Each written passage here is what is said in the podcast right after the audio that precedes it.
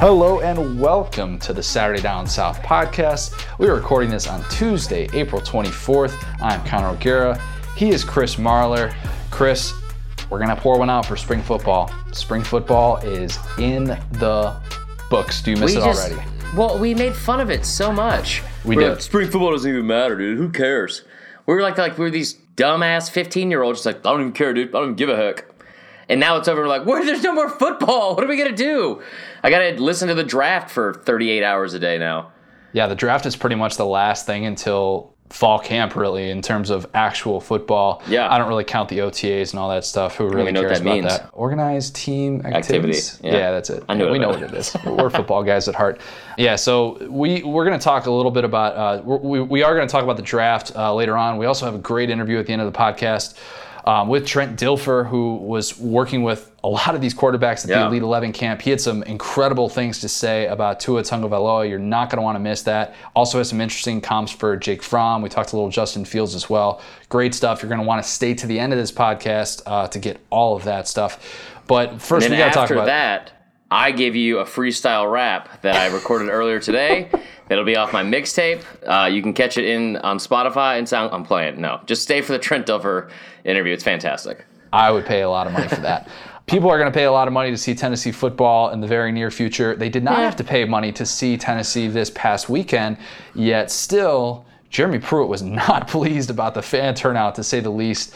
New coach coming in hot. or team turnout.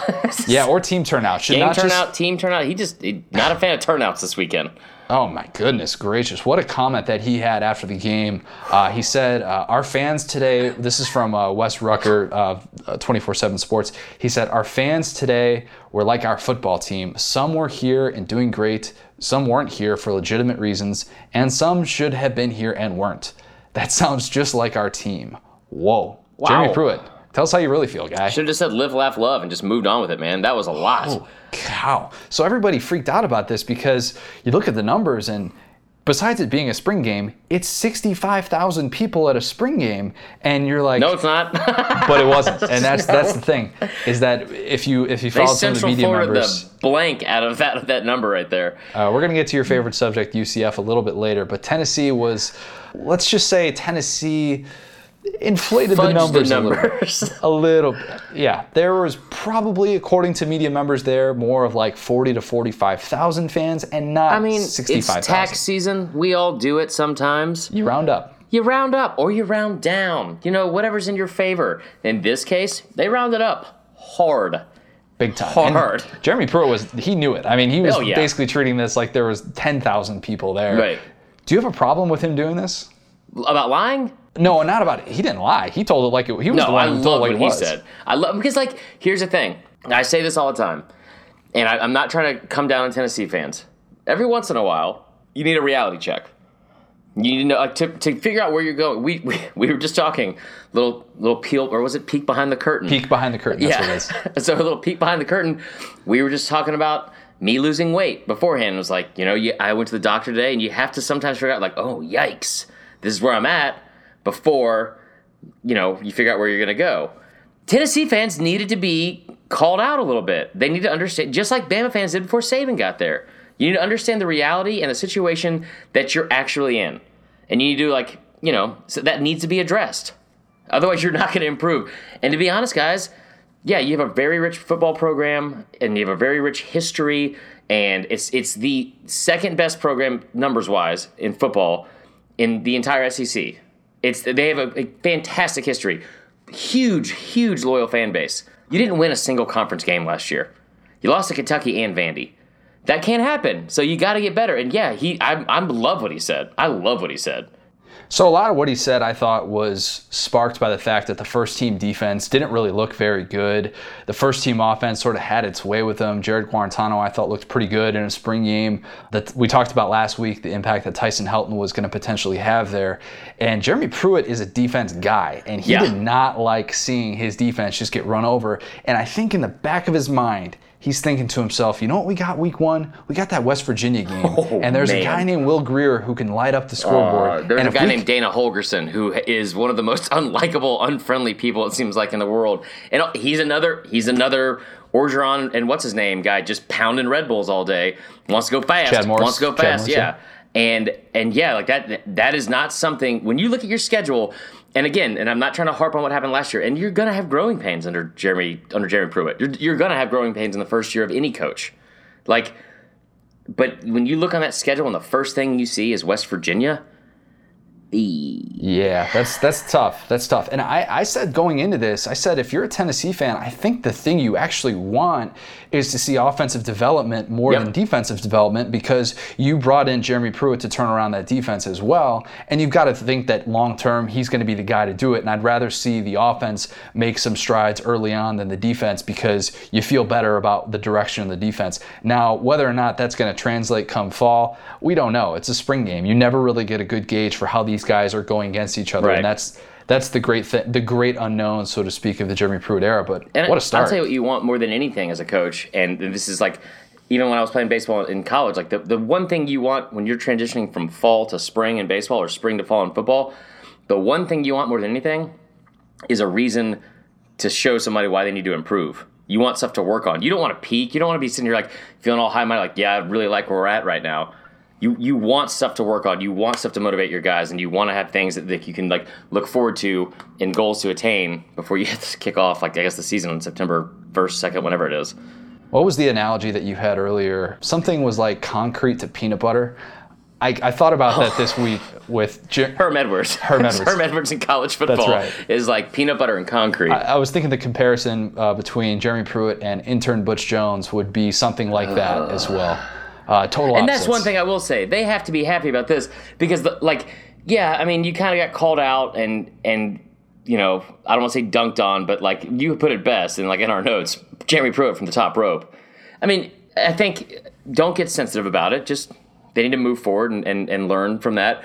But yeah, you'd rather have that than have uh, Butch Jones sulking in the Bama locker room like he was. Yeah, we're not going to have any any sort of participation trophies with Jeremy Pruitt. I the the relationship that he's going to have between his blunt honesty and sort of playing the game because you do have Yeah. to play the game to a certain extent when you're in a big time program, especially when you haven't won yet, and you haven't proven yourself.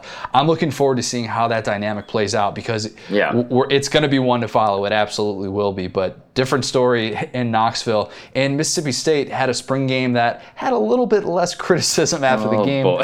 Joe Moorhead was not jumping off the top rope. If anybody, if anything, people were Criticism from other people or you? Because we all know you're Mississippi State's biggest fan. Besides, what's his name with the besides Stingray? besides Stingray Steve. No, I'm. Uh, I'm. I don't want to say a fan. I'm just a believer. We can say that. yeah, A believer. Yeah. I'm a believer in the Joe Moorhead era. We're going to get to a little bit more of that later. But if I'm a Mississippi State fan, the thing that I'm fired up about from that spring game was Keytaon Thompson.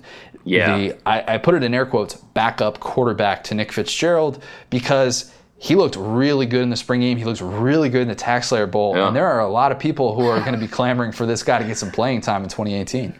I mean, you got to ask yourself: Does Nick Fitzgerald need to switch positions? Does he need to be a receiver? Is he going to leave? Is he going to go somewhere else? Is he going to go to Michigan State and go up against what's his name from Ole Miss? No, that's Michigan. To, to Michigan. Michigan. Come on. No, I'm saying Michigan State because then he would play against Shea Oh, Patterson. Come on, keep My up. bad. Ole Miss, Mississippi State. Come on, I'm Connor. too slow. No, but I mean, yeah, he looked great. He looked great, and that's that's you know, I thought Mississippi State and I thought Georgia had the best two outcomes with their spring game because going into it, remember I said I thought it'd be kind of boring because it's like, all right, you know, what are we really going to get? We got a couple of these starters out. What are we going to see? Justin Fields looked great. Keytaon Thompson looked great. It's a good problem to have to have a backup in case something horrific happens, like Nick Fitzgerald, you know, dislocates his ankle in the first quarter of the Egg Bowl, and you don't have as much. Someone you don't have anybody that's that ready and prepped to go the rest of your rivalry game. Yeah, that'll be that'll be one of the storylines that I think we're going to see throughout maybe even fall camp is we expect Nick Fitzgerald to be back and 100% and he was making strides during the spring of course but you know what happens if if he if he has a, a rough couple games or something like that that's that's when you really see these situations start to start to come to the fold and and you see that as a midweek storyline and Keytaon Thompson has put himself in position to at least be in the conversation if something happens. I love Nick I Fitzgerald. don't think Nick Fitzgerald's gonna. I think at this point we kind of know who Nick Fitzgerald is. and Right. he's gonna he's gonna have he's gonna put up about 300 yards of offense per game. It's going to be a combination of running and passing, obviously. But uh, he's he's a senior, right? He's a senior. He's he's the He's starter. Pretty we know good that. quarterback, yeah. And I, and I just I honestly can't think of many games, and maybe I'm just being ignorant to this right now, but I can't think of many games in a row where it was like, oh yikes, Fitzgerald's had a rough couple of games. He just kind of seems steady as you go, and and just puts up the numbers he puts up. Yeah, he's had some rough games against elite defenses. Dan Mullen, Oh, yeah. Dan Mullen teams in general have had some rough games against elite That's a defenses. talent gap though, with a lot of other props. I mean, I think so too. And time will tell if that's going to be the case during the Joe Moorhead era. He's been able Right. to maximize guys who aren't Saquon Barkley. People forget that Trace McSorley, once upon a time, was not a four or five star recruit, um, and that people wanted him to play safety. Just saying. So yeah, I don't think a lot of people really thought about that down here, but yeah, a lot of people That's thought fine. about that, of course. Dak came back, gave Joe Moorhead some love. He gave him uh, his blessing, so to speak. We'll, we'll just call it that. Yeah. Dak Prescott is on board with the Joe Moorhead era. I suggest others get on board with it. Kind of have to, yeah. Yeah, kind of have to. Kind of the like most high profile uh, Right. alum right now. But Alabama, uh, it, we'll, we'll talk about the, the other part of the, of the division here, and what Alabama had was a much more eventful. Wait, hold on. Wait, why did you say it like that? All right, now that we've talked about Mississippi State, we're going to talk about the other part of the division. Well, I'm gonna, I say this because we're going to talk more about Mississippi State later, and I don't want to beat to death the cowbell. You know, I want to make sure that we fair. only have a couple. We, we we need more cowbell. We'll get to more no, cowbell. contrary to popular belief, I think we don't need more cowbell now. Has anybody not, ever needed not on the more? show, but Yeah. no, no one has. No, moving on to Alabama, Connor. I, I mean, you know, I was watching. I was excited for this weekend because I had to work, quote unquote, and watch you know the Bama game in full, the Georgia game in full, and um, I got out of cooking lunch that day with my girlfriend, which is fantastic. I was like, I, I can't right now, babe. Just make that guacamole. It sounds great. You don't to cook eat it." guacamole. You mix it. You know what I meant, Connor. Prepare. She if she can't. Well, I was like, so I went and played golf on Saturday, right? And I'm coming, I'm coming back, and I'm like beelining home to watch this game. She's like, guess what, babe? I got like three hundred dollars worth of groceries. She's the best. Like she's just the best. But then I didn't know that part of the groceries were gonna be like she wanted to like make stuff together. Yeah, that's the thing. People do that. Why are you giving that? Not during the Bama spring game. well, yeah. Obviously, she doesn't know that it's the most important thing besides the national championship. How dare she? yeah, exactly. Yeah. But uh, No, she was great. She was she was great. So we know we I got home and I, I started to watch the Bama game. Now what sucked was I got home a little bit after kickoff, and so I had to record it obviously. But ideally, I wanted to see like the whole thing start to finish, live tweet it, get caught up in the moment, overreact to stuff like everyone else was doing on Twitter. I got home at halftime, and the world was already like the sky was falling. The world had just gone into absolute dismay. Yes. Jalen Hurts, he's I guess he's is he already gone?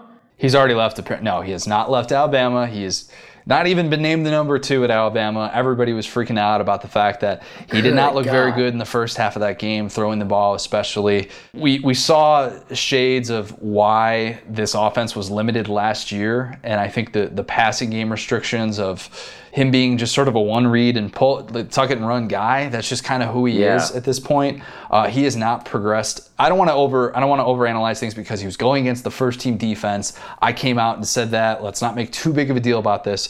Right. But I, I, I do feel confident in saying that I don't think Jalen Hurts has progressed as a passer the way that we thought he would. Uh, given the fact that he was so good as a freshman and made so many great throws, is Lane Kiffin the difference? I don't know. I'm not willing to to go out and say that yet. I kind of think that you you know you reap what you sow. But uh, Jalen Hurts had a very interesting day to say the least. And then the thing that sort of escalated that was Saban having a hot mic.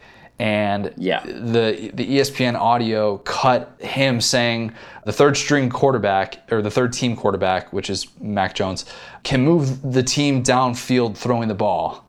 And that was after Hurts was basically ineffective as a passer. So not a good look So, to see that. Here's the thing. Here's what happened. And and and and you know, I'm glad you touched on it because every Bama fan that watched the game was by halftime it was like, you know, like I said, sky's falling. They were over it. They were they were completely moved on from Jalen Hurts. And now here are the numbers on it, okay? First half, Jalen Hurts, 6 of 14 for 32 yards, 8 rushes for 34 yards. Woof. That is I, I mean, I joked on Twitter. I was like, yeah, all right, sounds like he's in midseason form. Like I, I'm so tired of every every Bama game. It seems like all right, yeah. Well, Jalen was 11 of 18 for 163 yards, one interception, one touchdown, then rushed for like 80 yards. So what was what was interesting to me is in defending Jalen. Yeah, of course he's going up against the first team defense. Sure, I think we all kind of thought he would have progressed more at this point because he he was an early enrollee guy. This is his third full year going. He's going into his third full year. I thought he would have made a little bit more progression. I, I mean, I'm throwing the ball and looking at the numbers. You know, when to his defense, this is the fourth different offensive coordinator and quarterbacks coach he's had in 17 months as a player. True. And that's tough to do. Like that's I mean that's a lot to go through. And especially when you have somebody breathing down your neck, like when you have somebody breathing down your neck that is like a, a very, very talented quarterback, five star recruit, wins the national championship, what you want more than anything is probably, you know, like some familiarity with like your coach of like how to get better. Like I'm sure he misses Kiffin. Also with the offensive line, like last year the Bama defensive line had 12 sacks in this game. This year they had 10. You know, throughout the season, Bama didn't have that many sacks throughout the year. So it was like, you know, a lot of this is different because it's you're playing one hand touch on the quarterback. The offensive line did struggle, but also they only started one player off last year's offensive line in the same position. They were experimenting all day, and it didn't go well at all. t- Uh, you know, for most of the times. What I thought was interesting was when Jalen, when that was said from Saban, that that audio was caught. The hot mic. That was the hot mic. That was literally in the midst of a 35 yard run. It was, wasn't it? It was a 35 yard run, and also it was happening. So this this is this is what I was saying going through, and like, and I kind of look for him to take advantage of that defense because when you look at their base defense from last year, Alabama's, you talk about their base defense they come out with, the nickel and the dime, that you know the three defense they rotate through for most most of the game. They lose 10 starters, 10 starters from those defenses, and six the entire secondary, six were DBs. Like, so I kind of thought he'd be able to pick them apart a little bit. So he comes out very underwhelming first half. He said, We got a third string quarterback moving the ball right down the field, moving the team right down the field, throwing the ball. It was during a 30 yard game. Also had a 12 yard scramble on a third and two with a little bit a little bit under three minutes to go in the first half, trying to get in field goal range to get some points before the end of the half. So he did some good things. And then he comes out in the second half and looks, looks better. Totally He looks better. Yeah. Absolutely. And we don't want to make too much of this, but given the comments that were made by his dad, uh, you know, this is this is something that we're not going to have clarity on this in, in the very near future. It's just not going to happen. Right. This situation is still developing, but left the door wide open. That's what his dad So- said that he couldn't afford. That's what his dad said that he did in the national championship in the story, you know, by Matt Hayes, Bleacher Right. Report, and the door's still wide open. Yeah, and and what what was what was bad? I I, I wanted to take the the side of Jalen just because I know every other like just kind of play devil's advocate because every other person was just like he's gone, and you know Mac Jones was the, the other quarterback was MVP of the game threw for 289 yards. Didn't look know- amazing though. I, eh. No, no, they, he had a what? Chadarius Townsend broke just a miserable attempt at a tackle and got like a 65 yard touchdown from one of the defensive backs, and that was you know obviously it was the second team, so that's that's fine. But when like Jalen comes out in the third quarter, he comes out like again six of 14 for 32 yards in the first half, 34 yards rushing. First drive of the third quarter, he's like five of eight for 45 yards. Ends up in the, like the I think the final stats for the game, he was like 19 of 37 for 195 yards. Pretty. He threw an interception in the last play of the game. Now, what amazed me though is, and this is this is what scares me more than anything about his lack of progression, is he had 15 carries for a total of 33 yards. I just told you on the play, like the very play that Saban was was kind of going off on the hot mic about, that was a 35 yard gain. well, the sacks and What, stuff. what worries more than, is the set, and that's what worries more than anything is because yeah, he can he's elusive and he can he can extend plays with his feet and he does some things. Tua can also do that, but when he doesn't have the awareness to check down quick enough and you're taking that many sacks, that's you know when your when your best attribute as your quarterback, and I think we would agree with Jalen on this, is his ability to run because it's not throwing as well. You can extend plays, but his ability to yeah. run is is his his best attribute, and that's not a, a slight to him.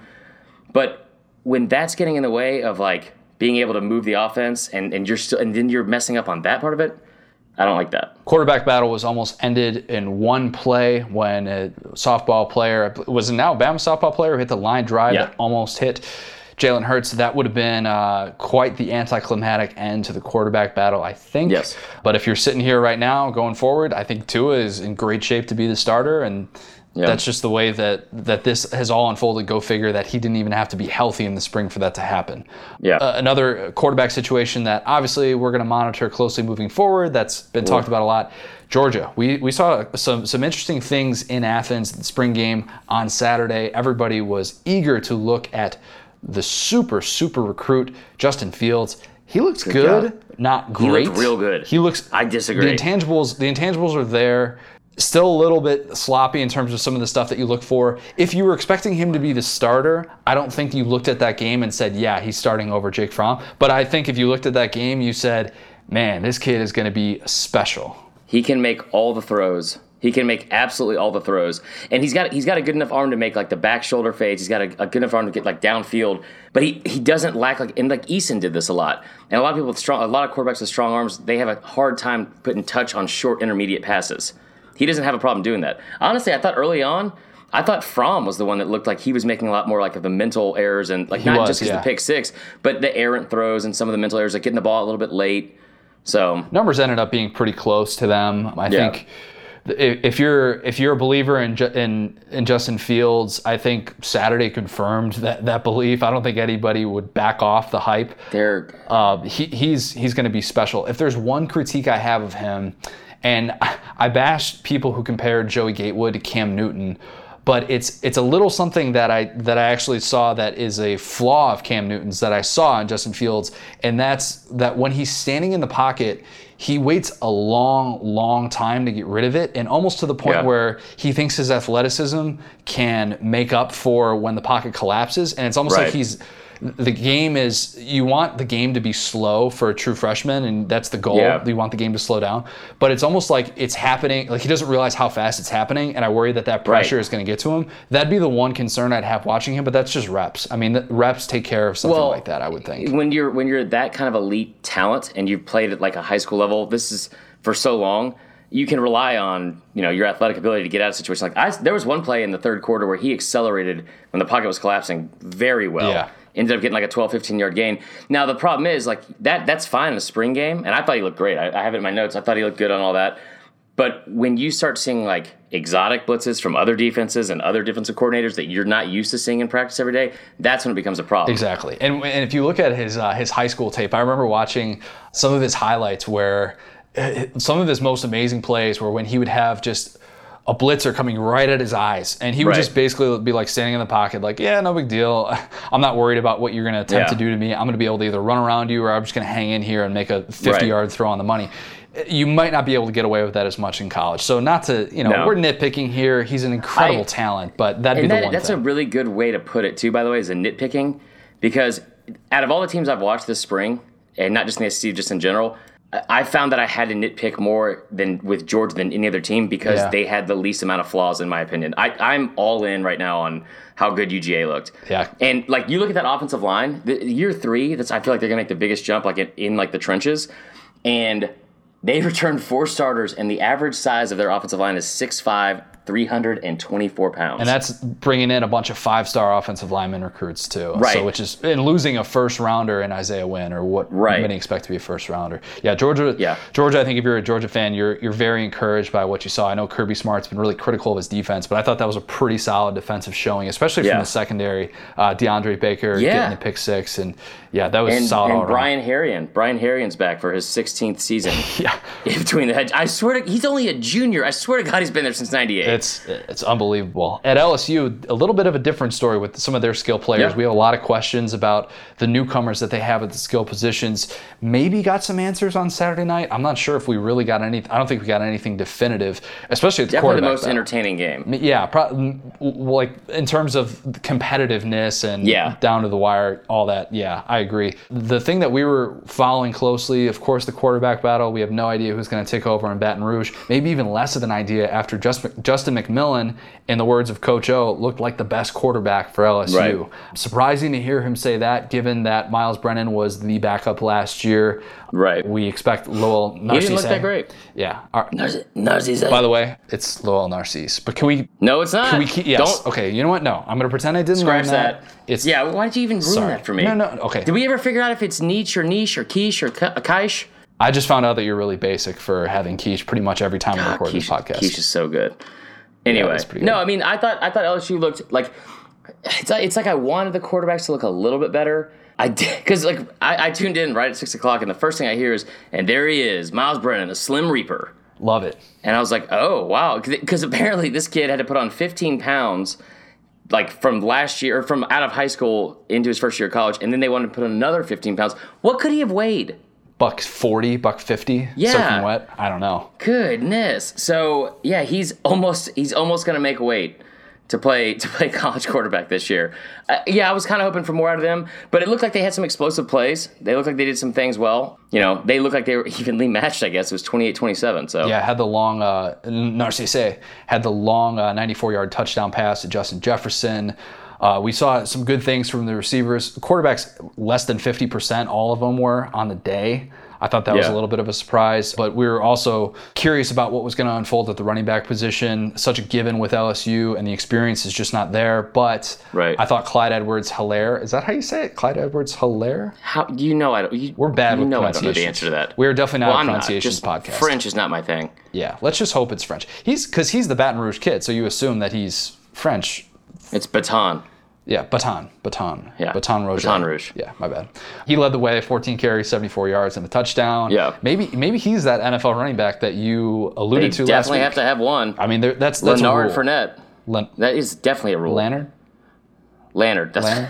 God, all right, we gotta We'll move on. we gotta really we got enough time. To tighten To, this up before before media I know days. we got we got some names to some pronunciations to learn. Uh, that's just a sign of the times at LSU. But Yeah. if we're gonna look at one big spring takeaway here, I, I think there are a few. I, I would go in the direction of uh, my big spring takeaway is that I don't think Alabama can coexist like it did last year. I think, given the comments from Jalen Hurts' dad, I think that situation is wiped out clean. We saw Jalen Hurts not necessarily progress as, as the passer. I don't see a way in which he and Tua are going to coexist in 2018. I think even if Hurts is somehow named the starter, I think Tua's gone. Yeah. And maybe even his brother after his brother committed over the weekend. Who knows? That's and that's one thing I joked around with you earlier about, and like I- I think the biggest victory from that whole situation is if he can stay through December because they don't have enough scholarship quarterbacks to stay on there. Right. They lost three after the national championship game against Clemson two years ago. But you know, with Jalen, I love Jalen Hurts. Like he's again, he's one second away in 2016 from winning the national championship, being you know a god in that town forever. And you know how quickly times change because now it's you know what 15 months later and he everyone wants him out. But just knowing Bama fans and how irrational they'll be, and I don't think it's they're being irrational in terms of Tua being better than Jalen necessarily talent wise. It's a small sample size, but yeah, like you said, then Tua's younger brother committed. The third string quarterback was the MVP of the spring game, and now the other quarterback recruit they have is Bear Bryant's freaking god's or grand great grandson. So yeah, I'm pretty sure they're somehow just already over Jalen. Yeah, go figure. I'm uh, if there's if there's one of the things uh, that I looked at at the spring and, and sort of took away from a lot of the quarterback stuff, it's that I just don't expect an early enrollee to start at quarterback this year. No. Uh, that's not to say that an early enrollee can't or develop extremely well in the fall and do a lot Right. of things that we haven't seen in the spring. But based on what we've seen from guys like Emory Jones and even Justin Fields, Right. who looked looked good in my opinion, I, I just would not expect them to uh, develop that much to get to the point where they're starting. Could they be starting by midseason or by the end of the season? Absolutely, but that would be my Jalen should go to Florida. ooh.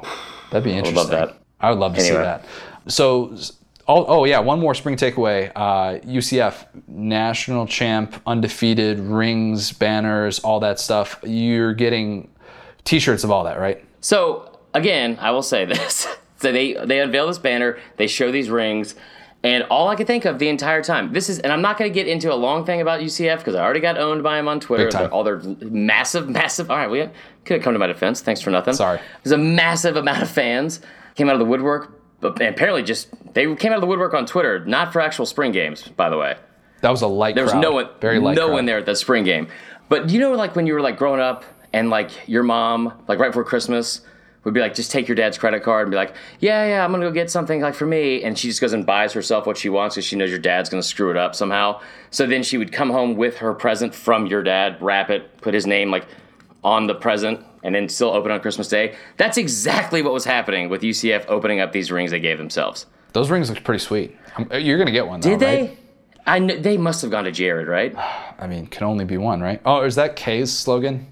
It doesn't matter. Yeah, every kiss begins with Kay. That's their slogan. Yes. Yeah, that's their slogan. We are not a jewelry podcast. We are a No. football podcast. Yes. Yeah, but uh, that storyline's not going anywhere. I, I feel pretty good about that. Not good at that that I'm like all on the UCF bandwagon or anything like that. I live in Orlando. I have no no sort of connection to UCF or anything like that, but the storyline is not going away anytime soon. They're going to continue to drive that well into the the 2018 season. I feel Right. pretty confident about that. One more thing uh, that we want to hit on with uh, with some of the spring football, some of the stuff that we saw on Saturday. So ESPN ran a graphic during was it the Georgia spring game or the Alabama spring game? Georgia spring game. Georgia spring game where it listed the returning SEC quarterbacks, the returning starting qu- quarterbacks in the SEC. They had Tua, they had Fromm, Drew Lock, Nick Fitzgerald, Jake Bentley, Jarrett Stidham, Nick Starkel, Kyle Shurmur. Forgetting a few. Forgetting a So- few. So no Felipe Franks, no Put some respect on my name. No Jalen Hurts and- God. no Jarrett Guarantano. I, that was just so un. I, that that honestly just pissed me off. Like, and I get again, I get it. I'm not trying to be like a like a homer for Jalen Hurts. Definitely not for Felipe Franks.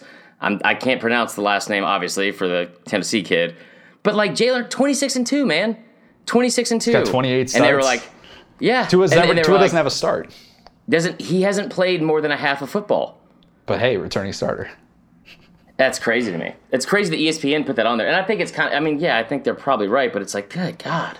Yeah, that was that was interesting to say the least. I think that might have riled up a, a few people. Maybe not as much Florida fans because I'm not sure I think Jeremy Pruitt made that, that graphic. He's just like, I don't give a motivation. about anyone's feelings. Here we go. I love it. Another thing. Oh yeah, one last, last, last, last final thing. The Georgia Twitter account missing in action as of recording in this podcast. It is still suspended. It's been suspended for about four days.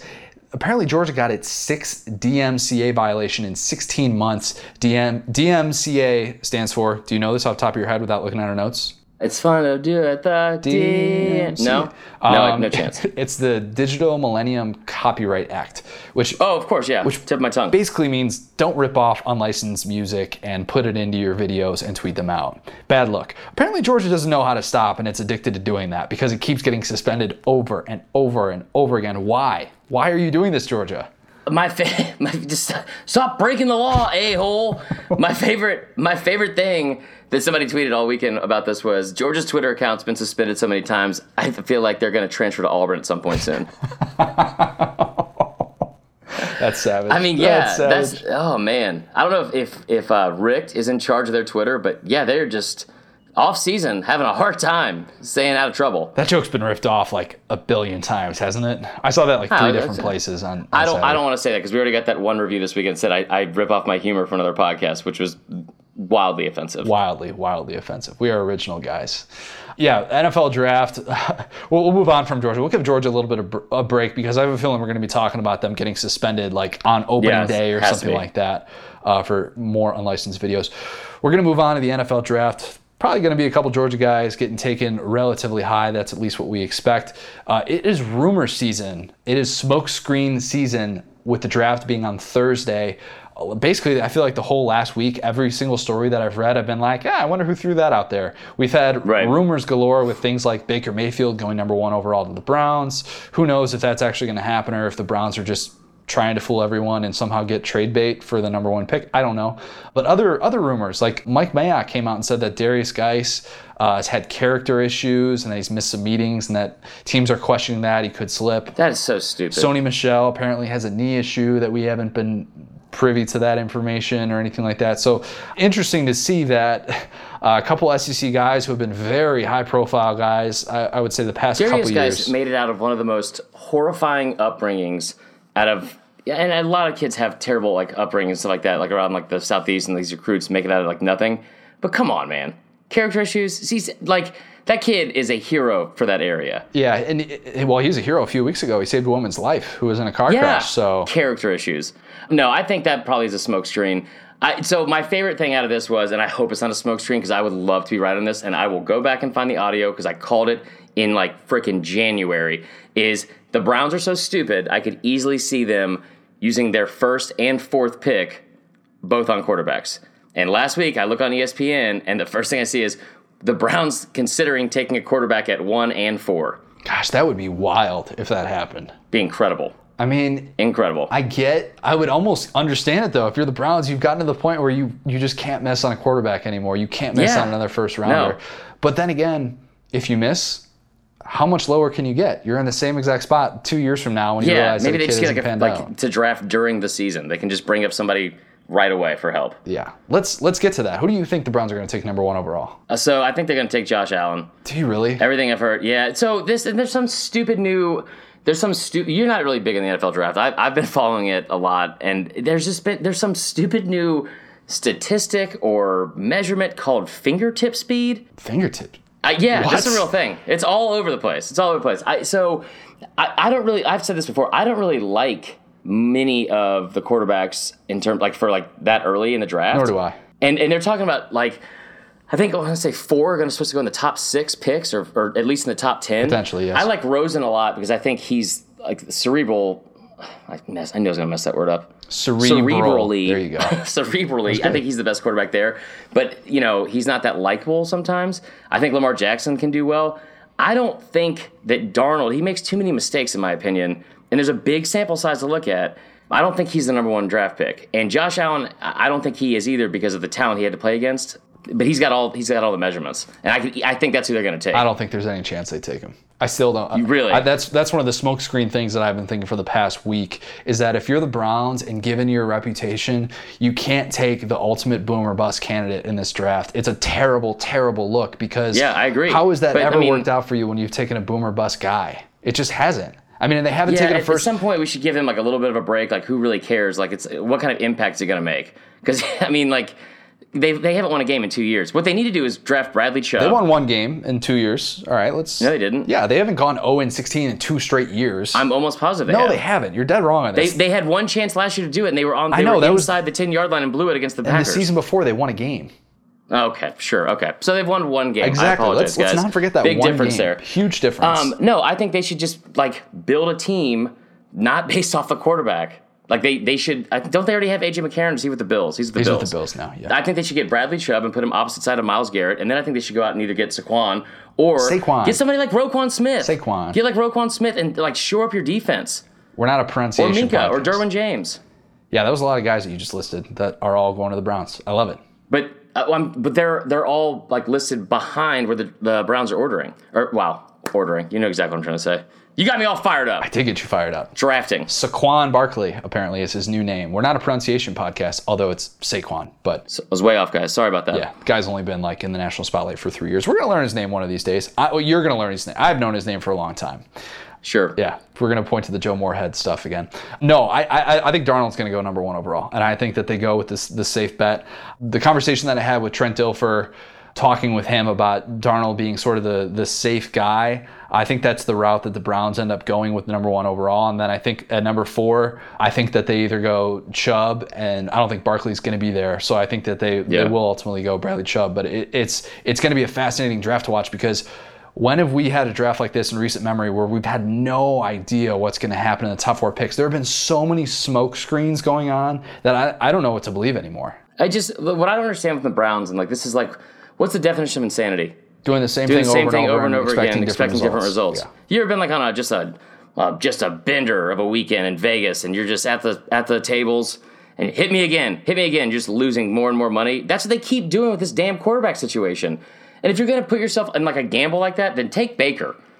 Like have fun with it at least. Well, the Browns haven't, hell, bring back Manziel. Browns haven't drafted a quarterback in the first round since Tim Couch, former K- Kentucky great. So, you know, just saying, they haven't exactly done the same thing over and over again. They sort of wimp out in this. Yeah. I think that stat is right. They drafted they drafted Manziel in the first round, 100. percent oh yeah. Wait, no, no, no. So it's maybe it's the top ten picks. Is this another Connor stat that's horribly, horribly wrong? Yes, it It definitely probably is. is. Whatever. Uh, just take my But you word got for it. you Saquon right, so there's that. Saquon. I- no, I, I mean, I, I just I would like to like just build a team. Try and build a team. But and then I'm really excited to see where some of these SEC guys are going because I think Sony Michel's going to end up in the first round.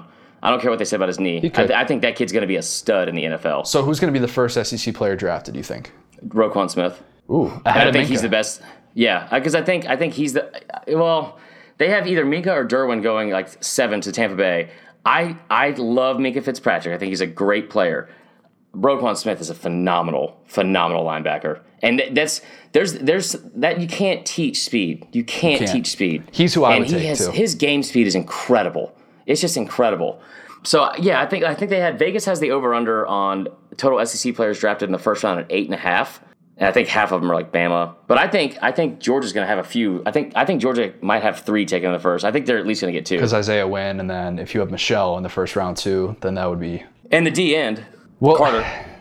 Carter's not. Gonna, I don't think Carter's going to be a first round guy. I think he will. I think I think the the Pats could get him. you threw me off because we call him Edge now when they get to this. Yeah, level, whatever. right? Either way, Edge. No, I, I mean, I think Georgia's got a lot of underrated prospects that I think like are going to be good NFL guys. So I, Roquan's obviously a staple. I think Isaiah Wynn could could get up in there. He's another guy that Pat's talking about in the Falcons. I, I think Michel is a first round guy I would take, and also Hayden Hurst from South Carolina. He might he might go He could in be the a first round guy. Yeah, a lot of Yeah. a lot of people have been saying that he could be the best tight end, first tight end taken in the draft. Jake Bentley said that he was the best player in the entire draft. That was a, a quote from him a couple That's a couple the most ago. ridiculous thing I've ever heard in my life. He loves his former teammate, to say the least. That's wow. the real question that we've been working towards, building up to, I should say, who's going to be the Laremy Tunsil of this draft? Probably Ronnie Harrison. Not Crazy mean- Tony. God, Crazy Tony got a perm this week. I, I hope it's not Crazy Tony because I really hope he does. I hope he does really well. I don't think there will ever be another Laremy Tunsil again. I would hope not because that was hope- crazy, and it really didn't even affect him that much. I mean, he dropped down, but like he lost some money. He lost some money. he lost some money. The worst was the kid from LSU who was wrongfully uh, included in that murder, La'el Collins. Like the like the week of the draft, he got included as like a like a witness or or like a suspect in a murder or something like that. Ended up dropping like the second round or third round to the, the Cowboys. I don't think you're going to see too many guys like that. I think this draft. This sounds crazy, but with SEC guys, I think there's a little bit more high character guys this year that you're going to see up front. I I I don't think anyone's going to really drop a crazy amount. I'm interested to see where this kid from Florida goes, the D lineman, because he didn't really show up on tape Craven, to me. yeah. Like, well, yeah, I just, I mean, we'll see. They have him. Some people have him inside the top 20, top 25. I think Calvin could slip because I don't. I still don't think he's. yeah, you're not as high Ridley. on you're not as high on Ridley. Maybe he was a guy I would take Christian Kirk over him any day. Yeah, Ridley was projected in the top 10. Uh, wouldn't be surprised. He could be a guy who slips. I hope nobody has, like, in all seriousness, like, I actually hope nobody has a Laremy Tunsil type thing come Yeah. out right before the draft. Like, as, as dumb as that was, that whole thing was, like, you feel bad for anybody that has to go through that. We don't want any of that to happen. From an entertainment standpoint, of course, it would be great and it would be extremely entertaining. Like, I'll never forget watching that and sitting in the SDS office with with my bosses and, and, and the reaction of, of what was going on. I don't know if we're ever going to see another draft story quite like that, but that was such a 21st century, like it was it was bound to happen at, at some point. What? But like, at some point, you have to like. Why are you filming yourself? That's good. That's the you're ultimate about, question. You're about to make millions of dollars. well, it was a video that was really old. The weird thing was the fact that like the rumors that came out that his stepdad was the one that leaked it. Yeah, there was a lot of rumors flying around about that, but Yeah. yeah, kid I, know, I think it'll be money. fun. I think, uh, like I said, Vegas has the line set at eight and a half in the in the first, and they had like 19 and a half in the first two rounds. So I think it'll be interesting to see where some of those guys go. Arden Key, I'm interested to see where he goes because his his stock has dropped a lot. Maybe the most polarizing SEC draft prospect, maybe the most polarizing non Baker Mayfield prospect, non Baker Mayfield Josh Allen, let's just say non quarterback prospect overall, could be Arden Key, of course, the defensive end from LSU, who just had a bizarre, really bizarre junior year. Nobody Yeah. really knew what was going on with him last offseason. And then, you know, they had the weight issues, the conditioning issues, and you just don't know what to expect from him at the next level. He is very much, in my opinion, a boomer bust guy. Tremendous, Right. tremendous talent. If he can get it all figured out, somebody's going to get a steal maybe early in the second round. The thing that that I come that I noticed uh, during the week, so there there are a lot of draft stats that get thrown around and. And, and I like them because I, I think it's some of them are fascinating. Like the fact that a linebacker, we've had one linebacker come off the board in the top 10 picks in the last three years. We've had four running backs in the top 10 in the last three years. One of the things that I saw, it was uh, Chris Bear. Is, how do you pronounce the last name? Felice, Felica? We, again, no idea. We're not a pronunciation podcast again. Uh, he's the guy. He's the research guy on College Game Day. You see him every week. He makes his gambling picks. Big gambler. Yeah, Love him. He does tremendous work for ESPN. Uh, he threw out a stat about the most draft picks in the last five years was the first tweet that he threw out, and the SEC had it dominated. And Yeah. of course, Danny Kanell has to comment saying, "Of course, the SEC had more draft picks than anyone. They had the most teams." Danny, Danny, Danny, Danny, Danny, Danny. he just Before you troll, get on the Wikipedia and go back simple to when Google search, man. little Google search, and you would find that the ACC had just as many teams as the SEC the last five years. Just saying. Not saying the SEC is better than everyone in every single thing. But you know what? You can't take the standards like the SEC's overrated in everything. It's pretty damn good and a lot of stuff. A lot of stuff. Yeah, he got dunked on pretty good because then he ballooned the, the sample size out to 10 years, and the SEC had like an either, even bigger margin of draft picks compared to the rest of the Right. field. What is you said like you you were talking about this earlier? The Vegas over under for draft Okay. picks. So as a lot of you know, I'm I'm pretty big into gambling, and so I was looking at some of the prop bets Vegas made for the uh, upcoming draft, and they have every single one of the prop bets that's in there. Like it, it'll say stuff like, "All right, how many? Which conference has more first round draft picks taken?" It'll be like SEC, or instead of having one other conference, it's like or the ACC and Big Ten combined. That, I mean- that's really what it, what it is though at this point. Yeah. It's, it, I mean, it, I think that obviously says something. Like, I think there was one that's like, will Bama have more first round draft picks or will the Pac 12? Yee. Pac-12 had a rough year, basketball and football. Bad bad Yeah. year for But Pac-12 they'll, they'll probably sports. have more if you're betting on that. But there's one that I thought was really interesting was who's going to get taken uh, first, Michel or Chubb? I'd probably go with Michel. Yeah, he's like an overwhelming favorite. But yeah, I mean, I, the SEC dominates the draft every year. Now that the U's not that good anymore. I mean, Ohio State, I will I will tip my hat to them. They killed it the past few years in the draft. They had like 11 cornerbacks somehow drafted in the top two rounds somehow in the past couple of years, and they were all underclassmen. But yeah, I mean, just give credit where credit's due. The SEC's been pretty pretty dominant. pretty dominant in turning out NFL prospects. All, you know, other conferences have had good runs, and you know, the the Big 12 had a good run a couple years ago, and Pac-12 has had its time. But I mean, if you just look at the the basic numbers the last 10 years, yeah, I mean, you can't really Right. you can't deny it. Could dominate the potential draft total this week. We think that that could definitely happen. Let's flip out about something else because everybody's going to flip out about the NFL draft, but something that got people really, really bothered last week. Oh, God. It's time for It Might Mean Too Much. And yeah, I'm a little bit vain. I'm going to make this about me. I'm sorry. If you don't want to hear me talk about myself, you can turn this off, whatever. Don't turn it off. Keep listening, please. So last week, my first ever appearance on the Paul Finebaum Show, I was asked about a story that I wrote the previous week. We've Really, talked really about made it your mark, Connor. talked we've talked about it a lot on this podcast. How I think You have. I have I'm kidding. Go ahead. how Mississippi State I think is going to win 10 games next year. I think Mississippi State easily has a path to win 10 games. So a tweet got thrown out there from one of the quotes that I had on the show, basically saying Joe Moorhead built a tremendous offense at Penn State. And I think he inherited one of the best rosters in the country at Mississippi State. I firmly believe that. They have more returning talent than anybody in the SEC. I think they have like 81% of their their production back. It's it's incredible what I think they're going to be able to do. We've talked about the schedule, all that stuff, whatever.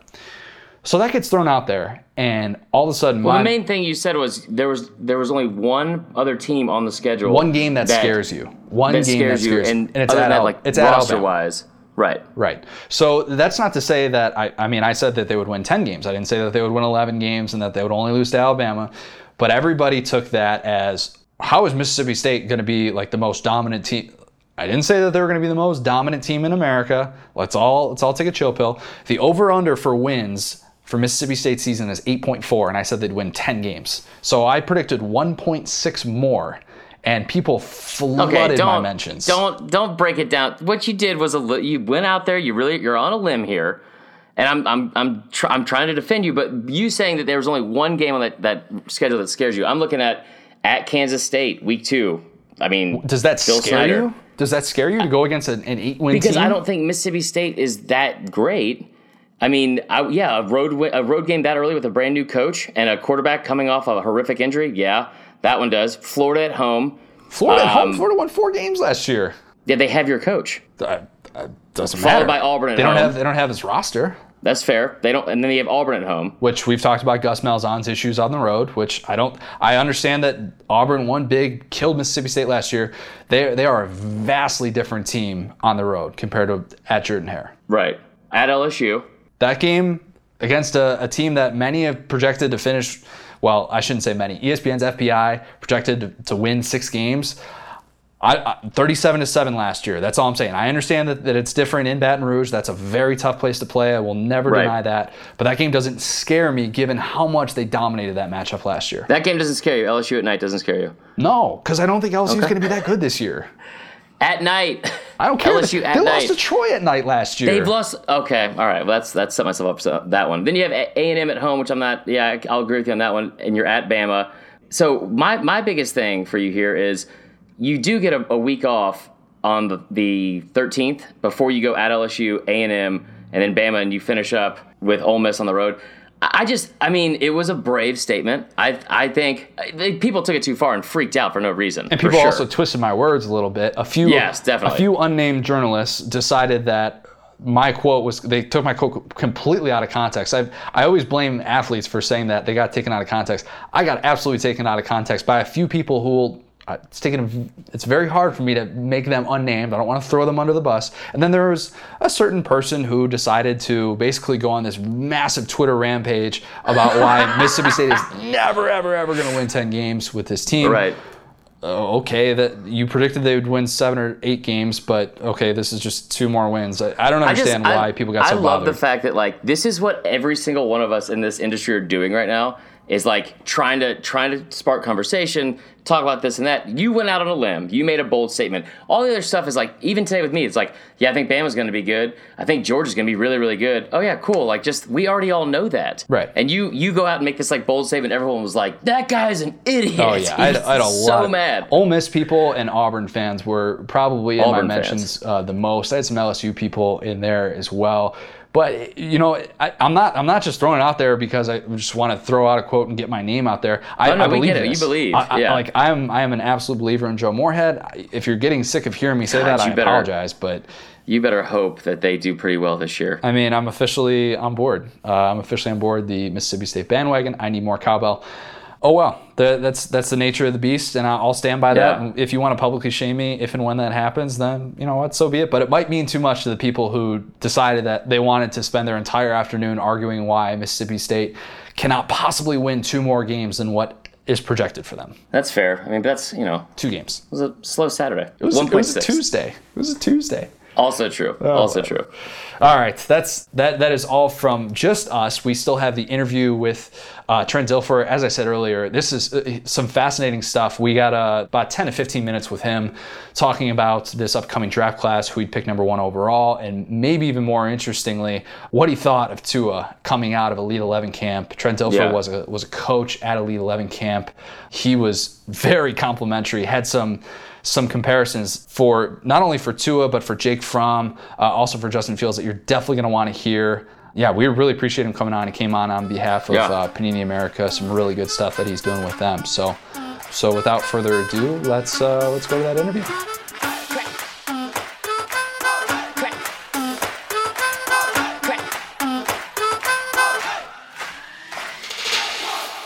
I'm excited to be joined by a guy who many of you are used to seeing on Monday nights in the fall.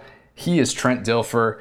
Uh, Trent, I, I got to ask you this first. Which title do you prefer most? Uh, Super Bowl winning quarterback, ESPN NFL analyst, Elite 11 quarterback coach, 1997 Pro Bowler, or former Cleveland Browns quarterback?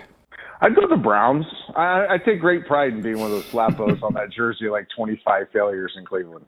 I love that. I love that. Before we talk quarterbacks first, uh, you're here uh, with SDS today on behalf of Panini America, which is the exclusive trading partner of the NFL and the NFLPA. Uh, fans can collect Panini trading cards by that are featuring the top rookies uh, on draft nights.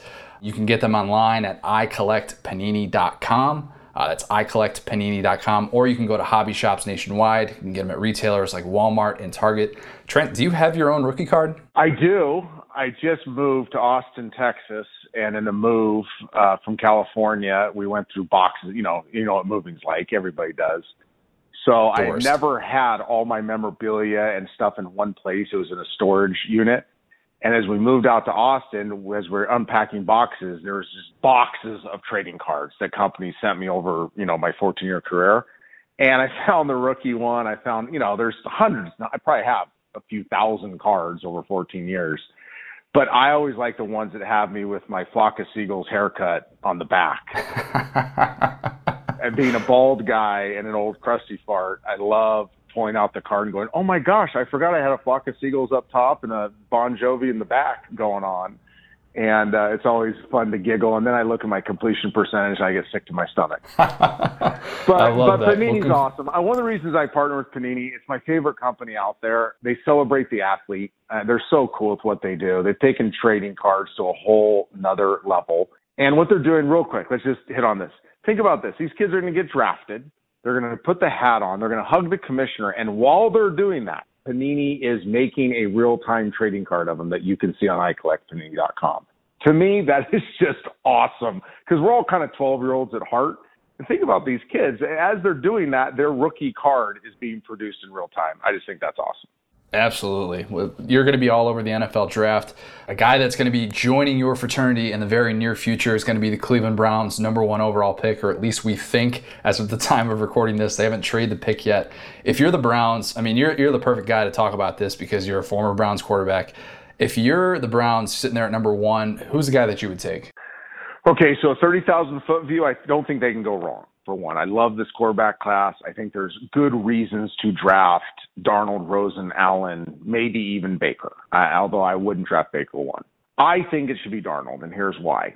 From a physical standpoint, he's got all the stuff it takes, and the and his carelessness with the ball in the pocket can be fixed. I think the Browns quarterback has to have a certain mentality. I lived it, right? I, I was like I said, I was one of the failures. That's a city that really hasn't had high level quarterback play since Bernie Kosar. So they need a figurehead, a person that can handle the weight and the burden of being that guy as much as they need a player. And I think that's what Sam is. Sam is that cool kid that makes everybody around him feel better. You just feel more comfortable when you're with Sam. Nothing phases him. Failure won't phase him. Success won't phase him. Pressure won't phase him. He just is that that no flinch, you know, most pressure filled moment. He's gonna he's gonna find a way to survive and then one day thrive. Uh, that's the easiest way I can explain Sam Darnold. For those reasons, I think Sam should be the quarterback. Now, if you go with Allen, who's a wild talent, you're just got to be patient. He's just not ready to play right away. He needs a year, a year and a half to kind of harness this raw horsepower that he has, which is unique.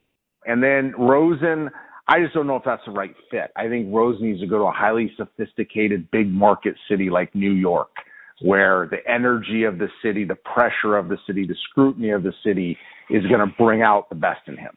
So that'd kind of be my, you know, Reader's Digest analysis of where these guys should go and how they fit. You have a unique spe- perspective on these quarterbacks because you've seen a lot of these guys at the Elite 11 camp.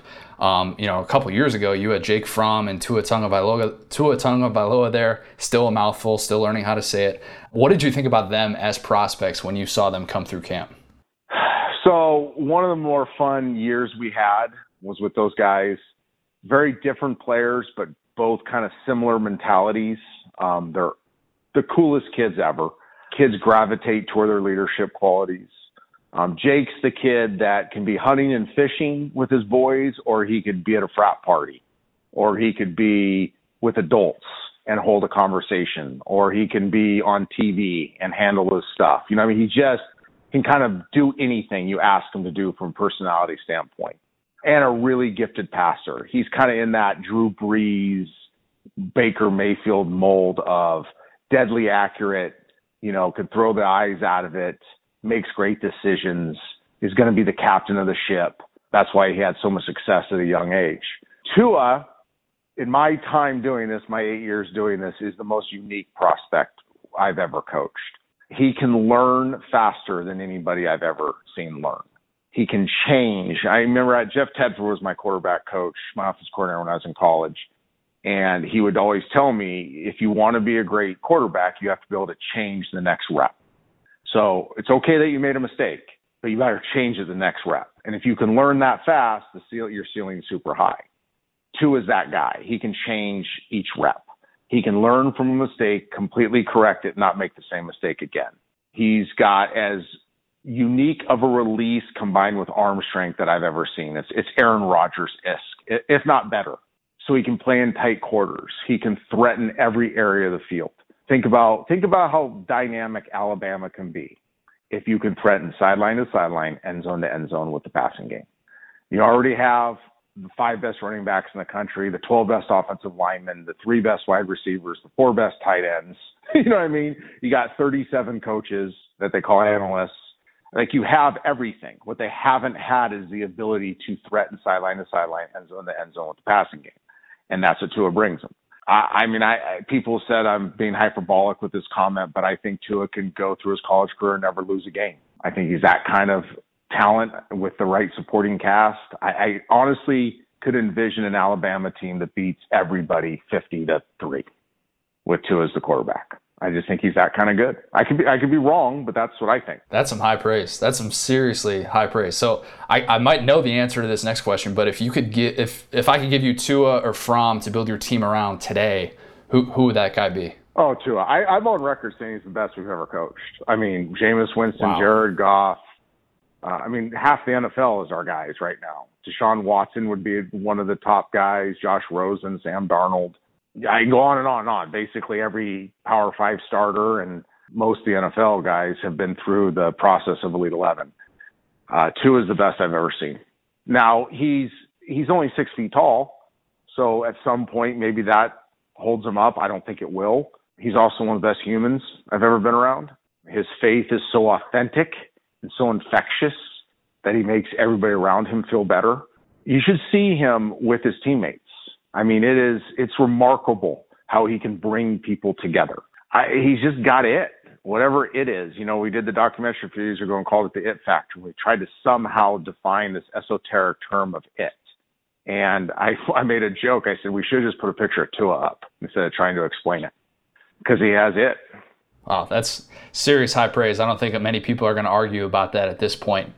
Just real quick on Jake Fromm, wasn't it you who was responsible for the Jake Fromm State Farm Twitter handle that he ultimately changed it to? Okay, so I'm going to say this the first time publicly. I stole that from Craig Nall. I take full credit for it oh. publicly. So I'm the one that took all the credit for somebody else's great idea, and I kill Craig about this. Craig Nall is one of our great coaches at Elite Eleven. Played in the NFL for seven, eight years. Kids love him. He's a fantastic coach and has an unbelievable sense of humor. And one night we're sitting there late. You know, we stay up all night at Elite Eleven and you know evaluate, talk, and you know hang out. And one night out of the blue, Craig goes, "Jake from State Farm." And literally a room full of coaches just died. So what I, I was smart enough to go out the next day and be the loudest person saying it. So everybody gave me credit for it. And I looked way funnier than I am, and he ends up changing his Twitter handle to it. But I got to come clean and say I stole that from Craig Nall. Wow. Okay, that's on record now. That's good to, to come I clean. I know. It totally ruined the honesty. Too. Totally ruined oh, it because I was getting so many props for that nickname.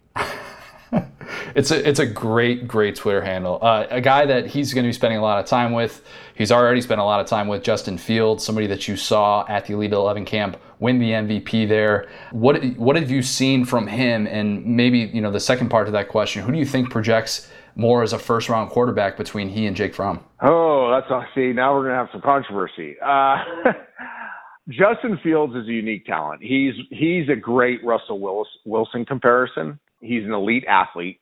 His physical makeup is spectacular. Like there's you really can't punch holes in it. He's big, thick, strong, fast, twitchy, you name it. Every athletic trait you could want, he has. He's got Jake's kind of um, cool, calm, no flinch demeanor. He, like Jake, is really good with his teammates. You know, he's one of those guys everybody kind of gravitates towards he I learned this about him. I didn't know this about him before we got him in Elite Eleven, but he is a very intuitive quarterback. Like he sees things that he shouldn't see. He makes throws that are very graduate level type throws. I think he has what I call supreme physical confidence, meaning he knows he can get out of a jam, so he can take a little more time letting things evolve. Um, you see that when you watch his high school film, like it's just there's a calmness to him because he has so much confidence that if all hell breaks loose, I can make something happen with my supreme talent. He's a very, very special prospect. It, I, I listen. I like the SEC. I like Georgia. I try to root. I don't really try to take sides. I was bummed to see him go to Georgia because naturally there's going to be this controversy now, which is unfortunate because you have two really special quarterbacks on the roster and the reality of it is that one of them won't be there long term. And that's, I, I, I'm just saddened by that because I wish they could play against each other. that's what I would like to see. I think that'd be great, great to watch. It's going to be fun to watch that dynamic unfold. One more question on the, the we'll bring it back to the 2018 quarterback draft class. Who's a guy that's maybe, you know, we've talked about guys who look like first rounders down the road, but who's a guy that's maybe not on the first round radar right now, who you're looking at, you think, man, this guy could be a franchise quarterback for a long time? Luke Falk, Washington State, love him. He's a pro. He was a pro since he was 17 years old. Lives life at a different level competitively than most people. He kind of tried to mimic his life after Tom Brady, which isn't a bad person to mimic it after.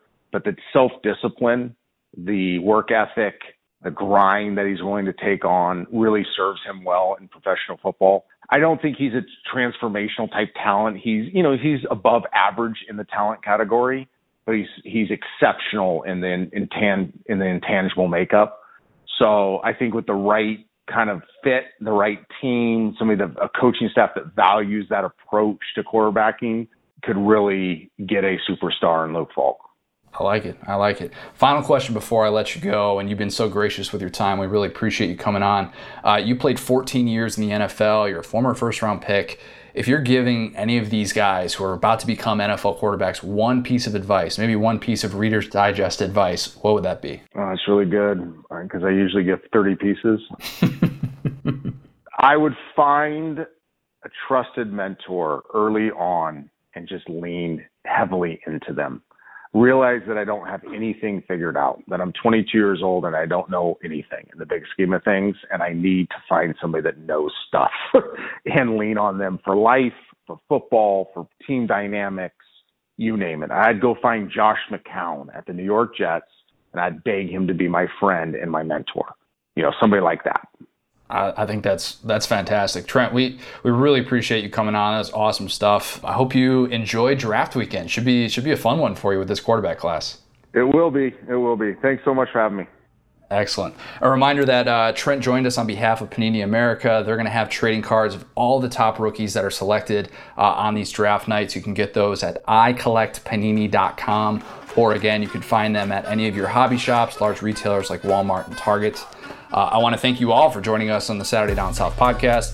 Hope you all watch 20 hours of draft coverage and squeeze every bit of football that we have left before the summer. Thanks for joining us, SEC fans. We'll be back next week.